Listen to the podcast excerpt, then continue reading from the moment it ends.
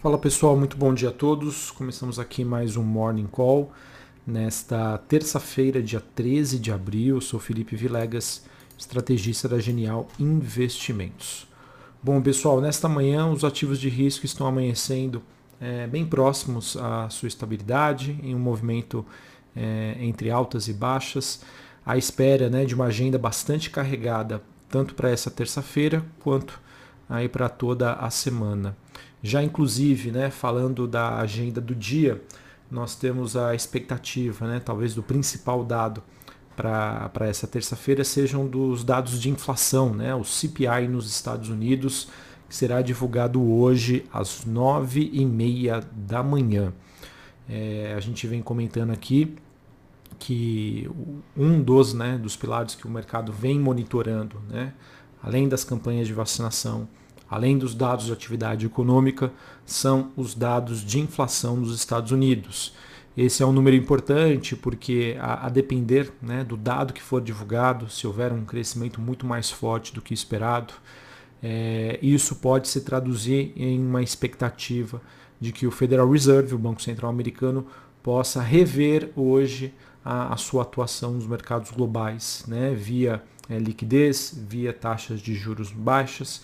Então tudo isso, pessoal, é, é, essa, esse dado de inflação é super importante porque uh, um número muito mais forte, muito mais alto do que o esperado, né, bem como seus dados mais qualitativos, podem fazer com que o mundo, né, o investidor global, tenha uma mudança sobre a percepção dos rumos das políticas monetárias a serem praticadas pelos Estados Unidos e que poderia mudar completamente o cenário de alocação e de investimentos. Tá? Então vamos acompanhar sem sombra de dúvida, o investidor deve olhar com carinho aí, bastante atenção para esses dados que serão divulgados hoje às nove e meia da manhã.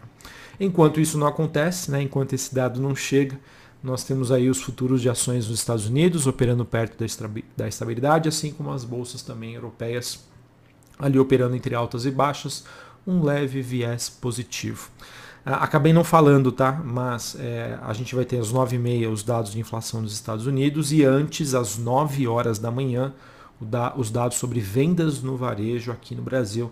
Um dado também bastante importante para a gente saber como é que está a situação da, da economia brasileira. Bom, voltando então para as movimentações globais, falei sobre os futuros americanos, falei sobre as bolsas europeias e também quero destacar nessa manhã a movimentação dos rendimentos dos títulos americanos, né, as treasuries. É, o título de 10 anos, né, a taxa de retorno que volta ali para o patamar de 1,7%. O Tesouro Americano que planeja leiloar nesta terça-feira os títulos com vencimento de 30 anos, depois das vendas dos títulos de 3 e 10 anos que acabaram acontecendo ontem e que acabaram sim também atraindo uma demanda, é, uma demanda ok. Em relação às commodities, a gente tem o petróleo subindo é, e voltando à, região dos 60 dólares o barril, os metais avançando na Bolsa de Londres e o minério de ferro se valorizando após é, informações sobre dados de importações chinesas.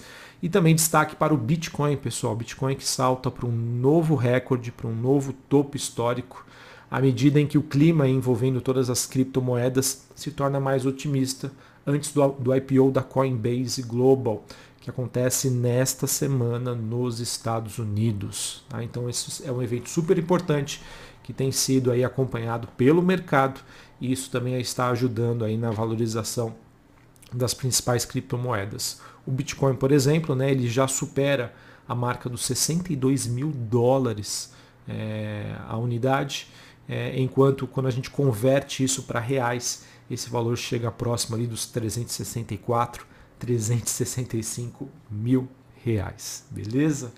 É, sobre os dados que foram divulgados em relação à China, as, as, informações sobre exportações referentes ao mês de março apresentaram uma queda sequencial, mas com os dados aí bastante robustos de importação, especialmente sobre commodities. Como eu já disse anteriormente, isso ajudou, ajuda perdão, na valorização hoje do minério de ferro no porto de Tindal. Bom, quais foram os, os números é, referentes a esses dados? As importações tiveram uma alta anual de 38,1% no mês de março, acima da expectativa do mercado, que era de um crescimento de 25%.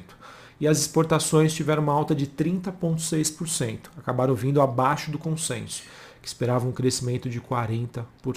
Ah, esses dados, de maneira geral, ainda refletem né, um mundo que batalha contra a pandemia, mas uma economia doméstica chinesa bastante saudável. Como já disse anteriormente, ao longo dessa semana, a gente tem ainda temporada de resultados corporativos que deve aí se tornar o foco mais à frente e ditar assim a dinâmica dos mercados, com o início dos resultados envolvendo o setor bancário lá nos Estados Unidos. Tá? A princípio, há uma expectativa de bons resultados para as empresas americanas.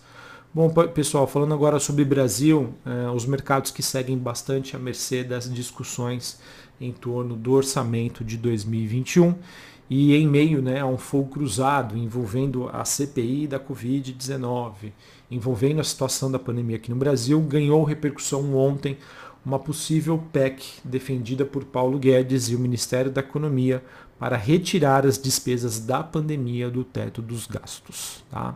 Seriam então excluídas é, da regra fiscal as despesas com saúde, é, o bem, o Pronamp, além de medidas ditas como emergenciais de outros ministérios, enquanto o projeto limitará o quanto o governo pode gastar com medidas de combate à pandemia, e assim como o governo fez na PEC que permitiu uma nova rodada do auxílio emergencial.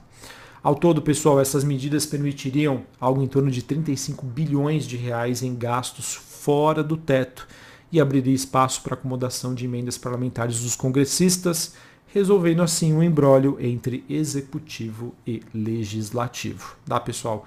É, essa, essa, essa PEC, né, que foi especulada ontem pelos mercados, enquanto os mesmos aqui no Brasil já estavam fechados, acabaram refletindo nas negociações em Nova York, em que o, EWZ, que é um índice que compila a movimentação das ADRs, né, das ADRs de empresas brasileiras negociadas em Nova York, é, apresentou ontem uma queda de quase 2%. Então isso mostrou que pode sim gerar uh, um certo atrito e conflito, bem como uh, ocasionar uma movimentação de baixa hoje dos nossos índices, tá, pessoal? Hoje, olhando para as movimentações globais, a gente tem um dia, né, como eu já disse anteriormente, em um viés né, levemente positivo para as bolsas, que operam entre altas e baixas, mas um bom desempenho das commodities. Isso, sem sombra de dúvida, poderia ajudar bastante aqui no desempenho dos ativos brasileiros. Tá? O VIX, que é aquele índice do medo, segue bastante comportado ali na região dos 16 barra 17 pontos. Enfim, era um dia, era, tinha tudo para ser um dia bastante construtivo. Porém, é, acredito que essa repercussão dessa PEC possa aí trazer é, um viés aí mais de dúvida para o investidor, afastando aí do mesmo. Tá? Então vamos acompanhar novamente as questões de Brasília, é, fazendo com que a nossa bolsa continue a operar com forte desconto frente aos seus principais pares globais. Para a gente finalizar aqui falar sobre o noticiário corporativo, é, quero destacar aqui para vocês uma notícia que foi publicada ontem pela Agência Câmara de Notícias em que está em tramitação um projeto de lei que seria o 181-21, que determina que a distância mínima para instalação de praças para cobrança de pedágios nas rodovias federais, no caso de novas concessões ou de renovações das existentes, não será inferior a 100 quilômetros. É, obviamente que isso está começando a ser discutido, mas é uma notícia que pode trazer impacto para empresas como CCR e Ecor Rodovias. Vamos acompanhar. Uh, a gente também teve é, Silva e Luna sendo aprovado para o Conselho da Petrobras em uma assembleia realizada ontem, em que sete nomes dos oito indicados pela União ao Conselho da Petrobras acabaram sendo eleitos, entre eles né, o nome indicado a presidente da estatal, o general Joaquim Silva e Luna. Para finalizar, pessoal, queria compartilhar aqui com vocês algumas informações sobre o Grupo Pão de Açúcar. É, o Grupo Pão de Açúcar que anunciou ontem ter sido informado pelo seu controlador, né, que é o grupo Cassinon, um grupo francês, sobre o início dos trabalhos preparatórios para um potencial aumento de capital da C-Discount, que é uma subsidiária direta da Cenova, na qual o grupo Pão de Açúcar tem 34,17% do capital social, é, enquanto o, o grupo Cassino tem 64,8%. Esse movimento, pessoal, do Cassino em relação à Sinova é, é aguardado ansiosamente aí pelos acionistas de Pão de Açúcar, que enxergam que essa potencial venda da Cenova pode ser um evento que destrave valor no grupo Pão de Açúcar. Tá? Não é à toa que a gente acompanha assim o movimento de valorização é, constante aí das ações do grupo Pão de Açúcar, acredito eu, influenciados aí por a expectativa em torno desta notícia. Tá? Essa oferta secundária, pessoal, poderia também dar saída ao grupo Pão de Açúcar, né, cuja participação na C9 é hoje avaliada em quase 6 bilhões de reais. Né?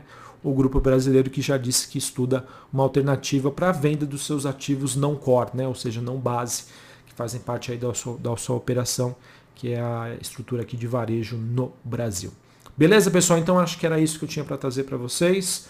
No mundo, né? A gente tem novamente os mercados operando de lado, leve viés positivo, à espera dos dados de inflação, que pode mudar aí completamente ou dar um direcionamento é, mais, é, digamos, um direcionamento melhor aí para os ativos nesta terça-feira, enquanto aqui no Brasil a gente infelizmente aí fica à mercê, fica entre aspas de mãos atadas ao noticiário de Brasília, envolvendo as questões da pandemia, envolvendo as questões aí também em volta do orçamento.